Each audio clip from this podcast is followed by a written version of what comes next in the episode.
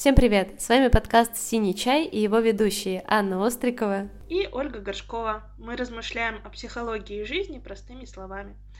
Хочется начать сегодняшний подкаст с того, что поздравить вас с наступившим уже 2023 да. годом. Yeah. Мы сделали это, мы пережили сложный 22-й. Несмотря на, него, на его сложность, в 22 году мы начали делать подкаст. Мы очень благодарны, что вы остаетесь с нами. Мы надеемся, что в новом году подкаст будет еще насыщеннее, еще глубже, еще интересней. Да, это правда. Спасибо 2022 хотя бы за то, что мы стали заниматься какими-то новыми видами деятельности, освоили другие площадки, Телеграм, хоть это и было вызвано печальными событиями, но вот везде можно найти какое-то что-то для развития. С каким настроением ты вошла в Новый год? Да, заставляешь прислушаться к себе. Я бы сказала так. Это своеобразный первый год для меня, потому что я немножко отключена от сообщества, от людей. А у меня другие задачи стоят. Я отдыхала до 31-го. На первое я поставила себе рабочие задачи. И получается так, что тогда, когда все люди жаловались на дедлайны и запарки, и и ты тоже, я помню, мы с тобой общались, такая, три дня осталось, три дня доработать, и уже все. И очень многие так говорили, а я уже думаю, ну, как бы я наблюдала за всем этим, я вообще отдыхала, я понимала, что работа начнется именно после. И поскольку эта работа сейчас у меня, такой фриланс, то эти задачи, которые я ставлю сама себе, и должна их выполнить. И я наблюдаю за людьми, которые встроены, вот они работают там 9 дней отдыхают, а затем им нужно на работу, и это как-то иначе. И вот я вижу это настроение других людей. Кажется, что какое-то такое прям Запарка. Люди в запарке. В хаосе, в суете, и хотят отдохнуть, и так мало дней для этого на самом деле. Ну, слушай, соглашусь с тобой, какой-то уровень напряженности, он в этом есть. При том, при всем, да, я как-то постаралась встречу Нового года, вот это вот именно начало года насытить э, ресурсом каким-то, сделала все возможное, чтобы как-то максимально расслабиться и отдохнуть. Вот. Но при этом замечала, что какие-то штуки, которые я не успела допрожить mm-hmm. до Нового года, они меня периодически накрывали. То есть я обнаруживала себя то слушающую какие-то сказки терапевтические, какие-то вот, ну, знаешь, прям цепляла mm-hmm. и хотелось то обнаруживала себя плачущей в машине внезапно про какого-то там человека, про которого я даже не успевала, да, подумать в в обычное время, в рабочее время. И ощущение, что вот, знаешь, э, какие-то эмоции догоняют. Вот ты торопился, торопился, торопился, сейчас вот эти выходные, ты вроде расслаблен, mm-hmm. и вроде все хорошо, и вот здесь э, психика на- на- начинает тебя, начинает, э, ну вот что-то mm-hmm. догонять, mm-hmm. да, какие-то психические процессы, и начинает накрывать.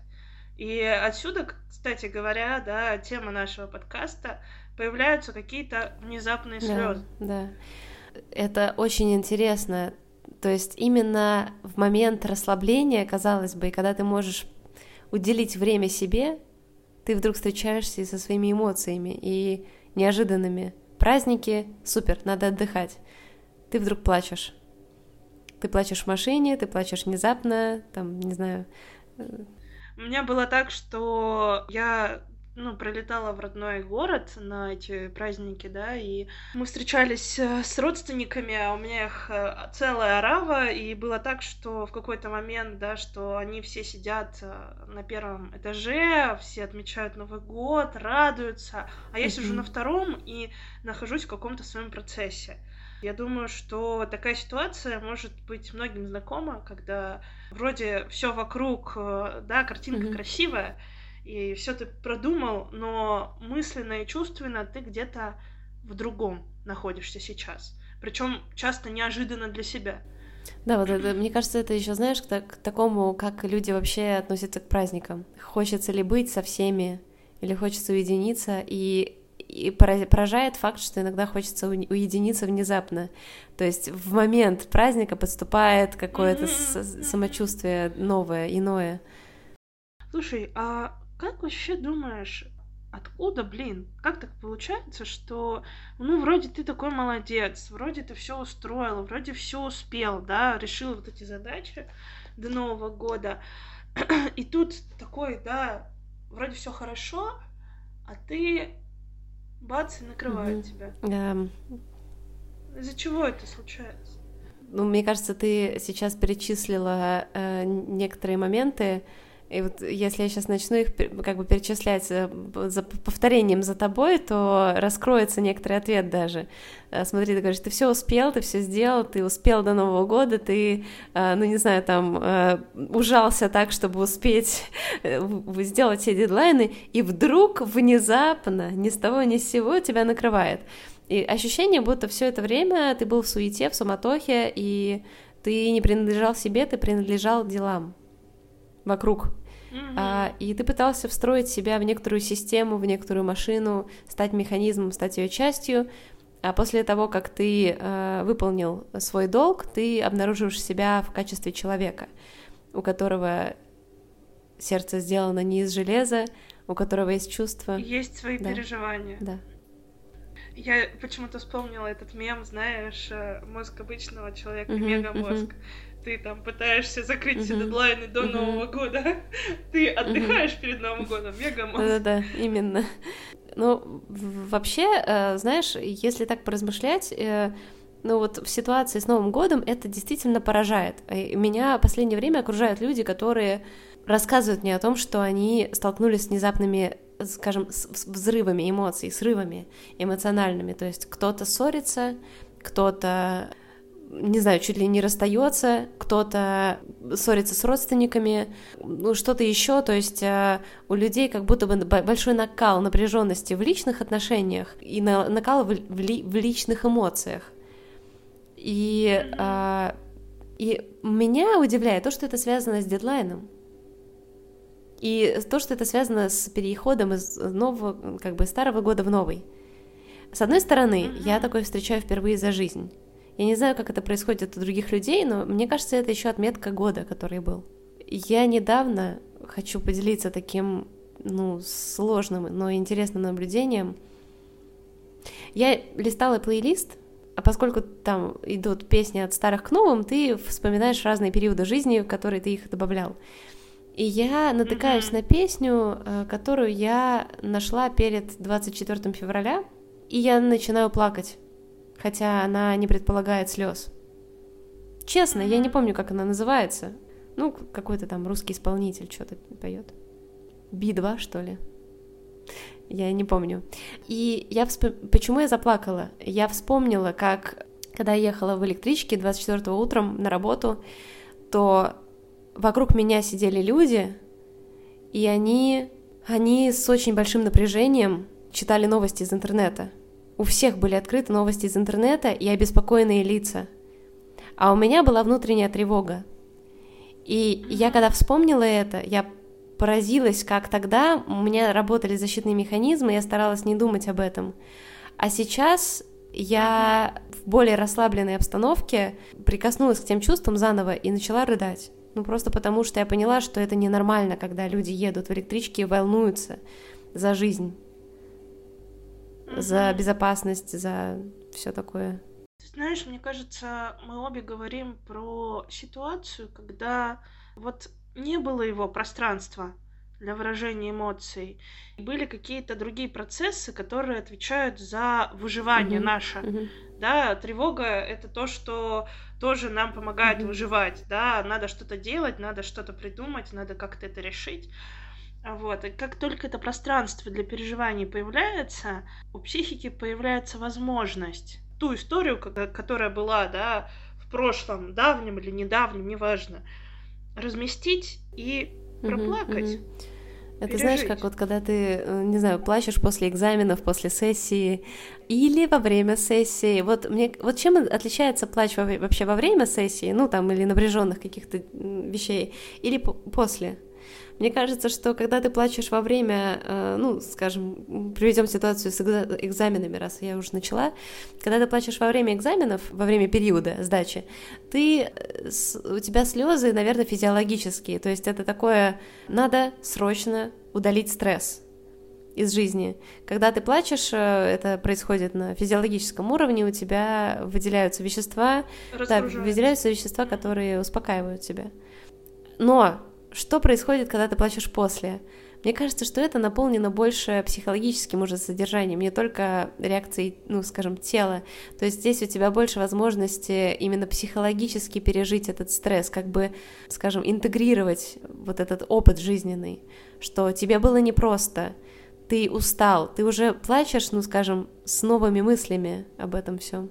Ну, ты знаешь, я думаю о том, что круто, когда есть возможность плакать в процессе. Да. Круто, когда есть э, силы разместить это, да, и очень здорово, когда есть возможность э, не только, да, какие-то условия созданы, но и ты сам можешь себе разрешить в моменте поплакать. И как раз-таки вот это, через это ты проживаешь вот эту сессию, да, вот раз кейс mm-hmm. такой взяли, да, когда ты плачешь уже после сессии, ты плачешь о том, что, блин, как было хреново и mm-hmm. тяжело mm-hmm. тогда, и не было возможности, не было сил, пространства себя пожалеть и признать, что, блин, вообще-то это было чертовски mm-hmm. тяжело. А сейчас это пространство появилось.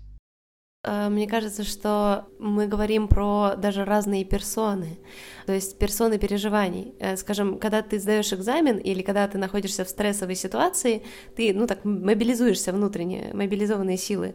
Прошу прощения за это корявое слово, э, не, не, не могу подобрать другого. То есть ну, внутренняя фигура какого-то э, такого взрослого, который может взять на себя ответственность, ну, скажем, вы, выдержать стресс, он выходит вперед и говорит, сейчас я все порешаю, я все сделаю.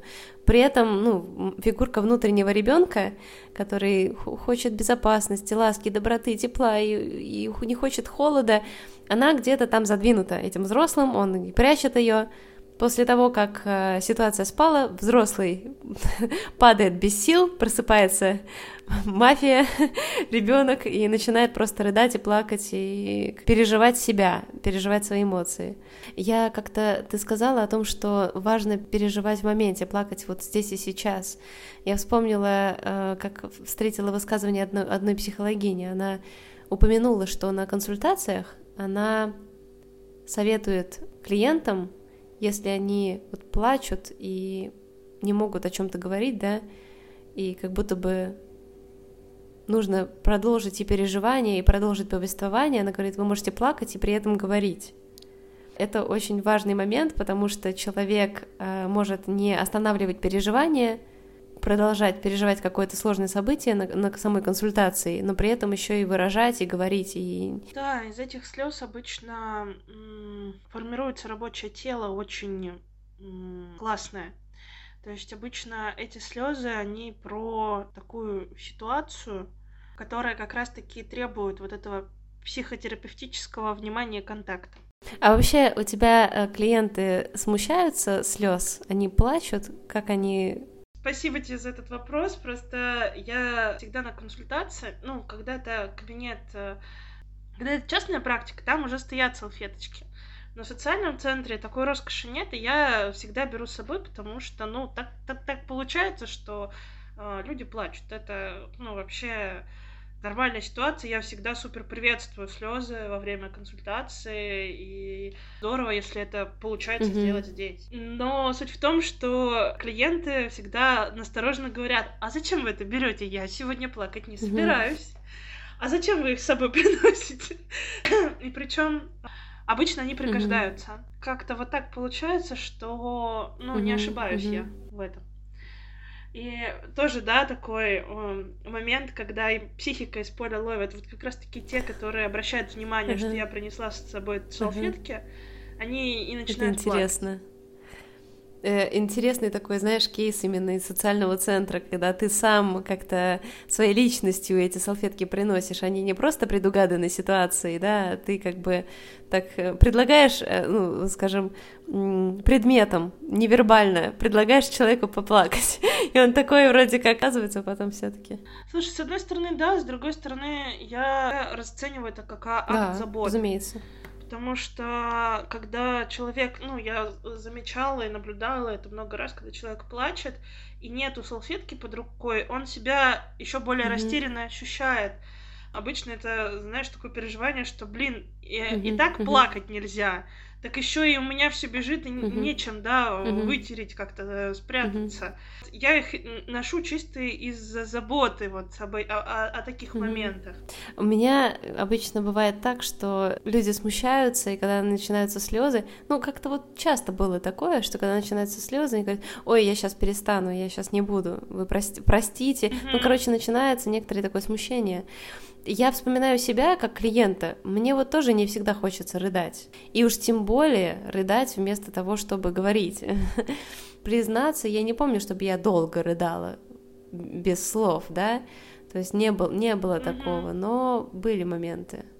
Ну, как-то странно, это, наверное, зависит от ситуации еще. Вот хочется сказать, что я вот тоже хочу поддержать себя. Я тоже приветствую, когда клиенты плачут.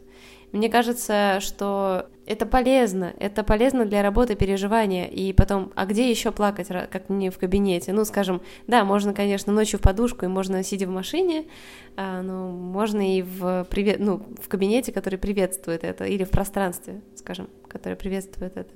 Поэтому я очень сильно расстраиваюсь, когда мне клиенты говорят после сессии про то, что вот сейчас пойду и там, там хочется поплакать, дома поплачу. Mm-hmm. И у меня мысленно думаю, чел, можно было здесь. Зачем? Здесь больше не про то, что я там люблю доводить людей до слез, а про то, что вот этот важный... Ну, для меня это, знаешь, такой звоночек сразу, ага, про контакт. А что там с контактом происходит? Э, как так получилось? Или там звоночек про то, что, ага, надо поисследовать там сферу взаимоотношений с родителями, потому что... А как родители относились к слезам?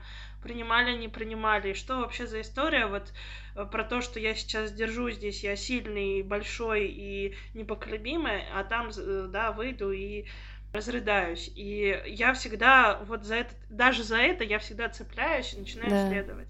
То есть это очень важный и ценный опыт, и как тоже вот и как клиент могу сказать, плакать в безопасном пространстве, где тебя не осудят, где не станут над тобой смеяться или обесценивать, побудут с тобой в этом.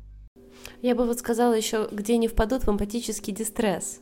Иногда да, Поясни. не все, не все психологи от этого защищены, может быть. Эмпатический дистресс — это реакция другого человека на ваши слезы или на ваши негативные переживания, а реакция, которая предполагает, что ему невыносимо рядом с вами, но он не может это прямо сказать вам. И вот вместо того, чтобы утешить вас, по-настоящему утешить вас, он начинает утешать, но в такой форме, чтобы вы замолчали. То есть он говорит, да что, ну, он может даже не обесценивать. Я вот думаю, какой, какие фразы эмпатического дистресса можно предположить? Да сходи уже к психологу, да сколько же можно? Например, да, там, или... Я, конечно, понимаю, все это очень важно, но, может быть, слушай, переключишься на что-то. Это же, это же тоже Я вспомнила фразу про слезами делу да, не поможешь. Да, да. Она, типа, знаешь, она не, не, не столько обесценивающая, сколько такая подключающая сразу рациональную mm-hmm, часть. Mm-hmm то, что, блин, значит, плакать бесполезно, а что я могу сделать? Угу, да, ну как бы вас начинают как-то забивать, как-то не, не слушают, игнорируют, уходят куда-то, стремятся перевести тему на другую. Мне кажется, вот у психологов это все таки если у человека не, не проработан, ну, психолог не проработан, он может как-то так тонко начать, сам того не замечая, если он выпал в это состояние, если он не проработанный, то он может как-то выйти вот в какое-то такое Типа, поговорим о другом, все будет хорошо, давайте переключимся. Слушай, такой вот э, интересный момент про клиентские слезы. Понятно, mm-hmm. вроде бы. Бывали ли у тебя ситуации, когда ты плакала или тебе очень сильно хотелось заплакать на консультации, будучи психологом, психотерапевтом? Да, у меня были такие ситуации, когда я хотела заплакать. Ну, у меня были слезы на глазах, и мне было очень жаль скажем, не то, что там жалость к человеку, скорее подсоединение к его чувствам и э, желание прям ну, не знаю, ощущение грусти глубокой, печали. Обычно в такие моменты я честно говорю человеку, вы знаете, там я почувствовала сейчас такую грусть, такой отклик невероятный, что мне прям как-то вот думаю, что я как-то подключилась к вашим чувствам. Были ситуации, когда мне рассказывали о том, что психолог заплакал на встрече с клиентом, и клиента это невероятно поддержало, потому что для него это признание ценности его переживаний. И легализация этих да, переживаний, да. в принципе, легализация да. слез, раз э, он тут да. сидит. Да. Умный это, конечно, дядька. плачет угу. от этой истории. Умный дядька. Это такой П-перенос. Супер откликается то, что ты сказала, потому что у меня тоже бывали такие ситуации, когда история настолько страшная и тяжелая. Что слезы действительно подступали. И это не тот момент, когда, ну знаешь, это не те слезы, которые мешают работе, работе, когда ты там в свой перенос уходишь, начинаешь там какие-то свои истории вспоминать. Это именно вот это слезы сопереживания mm-hmm. какого-то. Mm-hmm. И это тоже важно, и это тоже нормально, mm-hmm. хочется сказать. Да. Нормально не только плакать на консультациях, не только клиенту, но и психологу. Да и вообще плакать это полезно. Да, в целом да. Мне бы хотелось с тобой поднять тему неосознанных слез. Когда ты плачешь, но ты не понимаешь вообще, что это такое и почему. Ты знаешь, я... есть у меня такая фантазия том, что наша психика и наше тело чаще догоняет быстрее какие-то процессы, чем мы своей осознанной частью. И именно из-за этого происходят вот эти слезы, когда мы не mm-hmm. понимаем, а что происходит-то. И как раз-таки в терапии задача разобраться, а где вот этот вот уровень напряжения был настолько высокий, что этот Э, шарик э, надувался, надувался mm-hmm. и лопнул. А, я вот еще думаю, что если тело так реагирует, то это может быть такой значок, что фигурируют сильные защитные механизмы. Именно человек не понимает, почему он плачет. Ему плохо, но он не понимает, почему. И это может говорить о какой-то травме, именно о некотором травматичном переживании. Я еще хочу вспомнить одну вещь. Это важно сказать. Я однажды делала доклад про передающуюся в поколениях замолченную травму. В основном это, разумеется, травмы, касающиеся войн. То есть люди, которые пережили страшные события войны, они mm-hmm. не говорят об этом. Об этом невозможно говорить, и найти слов для этого невозможно. И, скажем, в семье не, не, при, ну, как бы не принято это обсуждать, принято замалчивать. Или, не знаю, какое-то страшное событие, которое произошло, Обычно вокруг страшных событий крутится замолченность. Она витает возле и не дает покоя.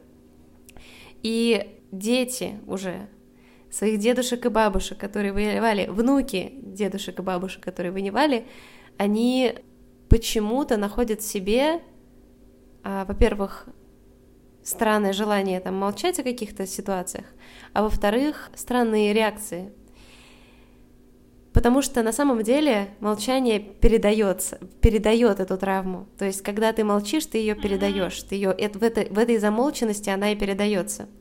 И мне хочется просто рассказать, что когда я писала доклад про эту вещь, я тоже начала плакать. Я не понимала, почему я плачу. Я внезапно начала вспоминать свою прабабушку, которая была, ну, там, прошла Третий Белорусский фронт во время Великой Отечественной войны. И почему-то слезы у меня были про нее. Ха-ха-ха. Я сейчас понимаю, почему это было, потому что в моей истории это тоже есть что эти неосознанные слезы внезапно они могут касаться как личной травмы, которую мозг не допускает для, до осознания, психика, да, бессознательно как бы не дает этому проявиться, либо это какая-то история, которая проявляет себя, травма, история травмы. Мне кажется, что еще, вот, я не знаю, хочется поразмышлять, какие могут быть причины этих слез, да, вот каких-то неосознанных именно, когда ты плачешь и не понимаешь, почему.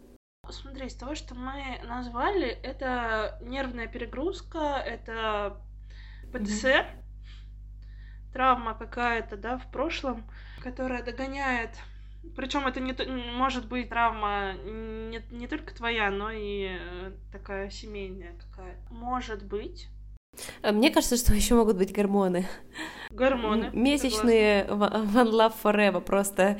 А, почему, мне кажется, важно, я сейчас начну, наверное, вести календарик, хотя терпеть этого не могу, но календарик месячных просто для того, чтобы отслеживать, когда ты плачешь реально и там по какой-то причине, или когда ты плачешь по причине плюс гормоном.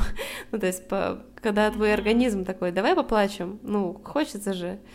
Э, это такое, ну ладно, если ты так просишь. Просто иногда это может совпадать, э, я так анализировала, э, это может совпадать с реальным психологическим переживанием.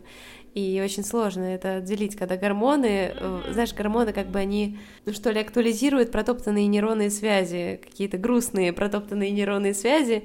Это просто такой, а что же делать, помогите. Также внезапные слезы могут э, возникать, если не хватило сил пережить какую-то ситуацию в моменте. Да-да-да. То есть это не, не только физическая перегрузка, но и вот э, такое, что, блин, случилось. Я просто сейчас вспомнила яркий пример про то, как узнала о смерти mm-hmm. подруги на работе, mm-hmm. где мне надо было mm-hmm. улыбаться и надо было общаться. И то, как э, меня это потом mm-hmm. догнало, тоже внезапно, и я пришла, я помню, очень ярко, как я пришла тогда к психотерапевту, я говорю, мне хочется, чтобы время остановилось, и у меня было это пространство для того, чтобы я да. поплакала. Мы тогда остановились, и прям, ну вот, консультация была основана на том, mm-hmm. что я плакала. И я просто на вот этот час поставила паузу mm-hmm. и проживала. Слушай, мне кажется, что это вот основные штуки из-за которых бывают внезапные слезы. Есть ли что-то еще, что мы не назвали? Мне хочется еще вспомнить моменты, это такие своеобразные моменты. Я вспоминаю себя в качестве клиента на консультациях. Я рассказываю, рассказываю, а потом я говорю какую-то фразу, я понимаю, что рядом вместе с этой фразой меня накрывают слезы. Про что это для меня? Ну, такой психологический вопрос, про что это для тебя? Ну, а, я как бы сейчас иронизирую, а, но это прикосновение к смыслам, которые до этого не были обнаружены. Ты, а, когда рассказываешь про себя что-то на консультации, ты незаметно для себя проговариваешь еще и новые истины.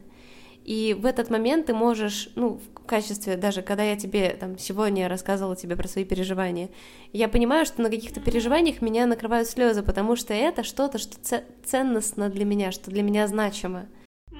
Я бы еще добавила новых смыслов и новых страхов, когда мы не понимали сначала, что вообще-то это страшно. Да, и слушай, да, а ведь это можно почувствовать в безопасности. Когда ты да. находишься в безопасности, ты начинаешь рассказывать, да, да. И ты понимаешь, что сейчас и здесь ты можешь хотя бы, хотя бы так. И это тоже про обстановку, про смену обстоятельств. Когда ты попадаешь в более такую, ну, скажем, безопасную среду, мягкую, теплую, у тебя больше появляется возможностей. И когда фокус внимания только на тебе, не на работе, не на семье, не на, uh-huh. э, не знаю, там домашних uh-huh. животных, а вот ты под огромным-огромным прожектором и смотришь сам mm-hmm. на себя. И еще бывает такое, что ты э, новому человеку рассказываешь, и от этого слезы. Ты рассказываешь старую историю, но почему-то слезы появляются именно когда ты кому-то новому рассказываешь это. Я сейчас по- просто при- по- подумала о том, что какое-то одно и то же переживание, оно может для разных людей по-разному как-то адресат может быть разный. Mm-hmm. Вот ты можешь рассказывать подруге про ссоры с э, любимым человеком, а потом прийти к этому любимому человеку и не иметь возможности даже слова сказать ему, что ты там обиделась на него или что-то еще, да. что он тебе формально отвечает. Пространство. Другое. Да. А что с этим делать-то? А мне кажется, что вот как раз вот эта безопасность, она позволяет это пережить. То есть, когда мы плачем, мы переживаем. Это во-первых. Если у нас есть это пространство, это прекрасно. Второе, что мне хочется сказать, если слезы неосознаваемы, то интересно было бы наполнить их смыслом, да? Дать им слова. Ну, ты знаешь, у меня ответ на этот вопрос гораздо более приземленный, простой. Mm-hmm. Плакать. Не бояться, не стесняться, плакать. И дать просто этому процессу быть. Мы же не, не, не всегда хорошо, есть некоторые люди, которые сдерживают чих, но большинство людей mm-hmm. чих не сдерживаем, да, мы не сдерживаем себя в, в таких вот физических проявлениях, там, кашель, чих или, например, что-то mm-hmm. чешется, мы там, ну, как-то можем это незаметно хотя бы, ну, почесать. Чего мы себя должны ограничивать в слезах? Мне непонятно. Точнее, мне это понятно, да, что есть социальные рамки, которых мы все очень боимся, и вот это вот а, русское чисто сильные люди не плачут, хотя я бы очень сильно поспорила с этой фразой, и я всегда всем клиентам говорю, что она да, ошибочна. Да. Как раз-таки, чтобы быть сильным, надо найти в себе да, силы да, да. заплакать. Плакать, просто плакать. Постараться разрешить себе быть этому процессу. Да, я с тобой согласна. А, мне хочется как-то здесь добавить, что, ну, э, что я, в общем-то, и сказала, да, ну вот именно про возможность именно пережить это в бережных состояниях, то есть э, в бережном пространстве, в безопасности, э, потому что mm-hmm. это не всегда, ну, скажем, раз, раз организм, организм наш очень э, чувствительный, очень мудро устроенный. Наше тело, оно вообще mm-hmm. знает все, помнит все, и даже есть такая книга «Наше тело помнит все». Но вот если мы не позволяем себе плакать в какой-то ситуации, вероятно, это от чего-то зависит. Но если появляются mm-hmm. силы, то да, лучше не избегать этого. Такое какое-то доверие своему телу, я бы вот на этом сконцентрировалась, что да, оно, оно действительно знает очень mm-hmm. много. Ты когда-нибудь плакала? Где-то в общественных местах? Или, может быть, ты видела, как кто-то плачет в условно небезопасной ситуации? Типичный пример — метро, автобус. Я помню, переживала расставание, ехала в автобусе, ревела час. Мне было все равно, видит меня или нет. Я помню, я встретила в метро девушку красивую, она плакала.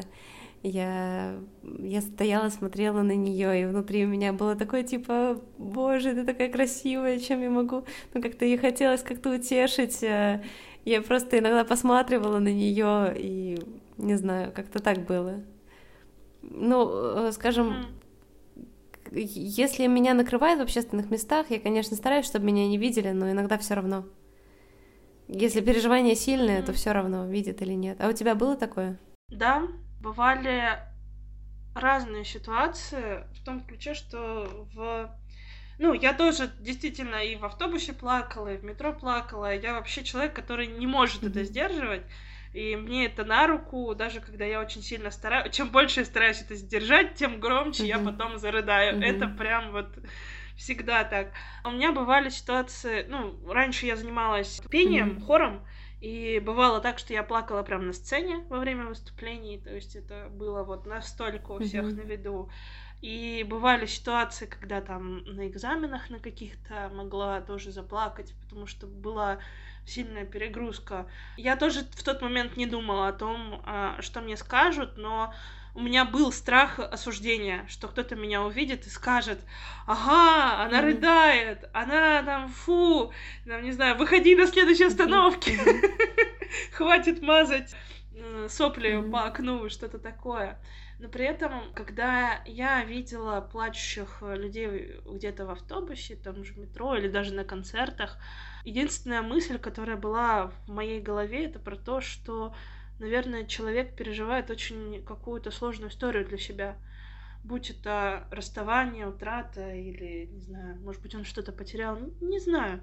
У меня даже как-то была такая история. Я летом, ну, это был, было не лето, mm-hmm. это был май. Ехала на работу. Ну, то, только начали продавать клубнику, ягоды вот эти первые пошли.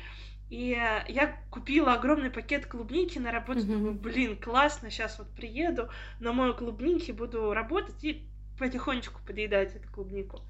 Я села в автобус, и в автобусе плакала mm-hmm. девушка. Молодая, я бы даже сказала, сказала девочка, то есть это либо вот старший, mm-hmm. старшая школьница, либо вот начало института. И она прям, прям рыдала, прям вот, знаешь, так искренне, прям такими а, большими слезами. Я всегда в детстве, знаешь, такая фраза была mm-hmm. крокодили слезы, но я почему-то это воспринимала не как фальшивые слезы, а mm-hmm. то, что крокодил mm-hmm. большой и слезы mm-hmm. большие. Да, и вот она вот так вот искренне как-то плакала, А у меня на душе в тот момент, в тот день было очень тепло, потому что вот скоро лето, вот уже ягоды, и как-то все так отлично. И мне очень хотелось э, этой девушке что-то сказать или как-то поддержать, но я не знала как. Я думаю, блин, мне через две остановки mm-hmm. выходить, я, или mm-hmm. она выйдет, да, там на следующий. И я не нашла ничего лучше, как э, этот пакет клубники, который я купила, отдать ей. И я подошла и сказала, слушай, я знаю, что у тебя, вероятно, что-то сложное сейчас происходит, но мне очень хочется тебя поддержать, и так как не выходить, mm-hmm. вот, вот, держи этот клуб пакет клубники, надеюсь, он mm-hmm. будет вкусным, надеюсь, он тебя поддержит. Пусть этот день запомнится тебе mm-hmm. клубникой, mm-hmm. а ну вот не этими сложными mm-hmm. переживаниями. И все, я вышла через две Класс. остановки. И не знаю я, что случилось с этой девушкой, но мне хочется верить, что у меня получилось. Это, это очень вот. это мило. Поэтому не бойтесь плакать. Может быть, вам перепадет клубника. В общественных местах, да. Потому что все мы человеки, и плакать это естественный процесс. Хочется как-то вот на этом прям и закончить. Спасибо вам за то, что вы были с нами. Мне показалось, что это был такой не очень простой разговор, но важный и о многих интересных вещах. С вами был подкаст «Синий чай» и его ведущая Гришкова Ольга и Острикова Анна. До встречи.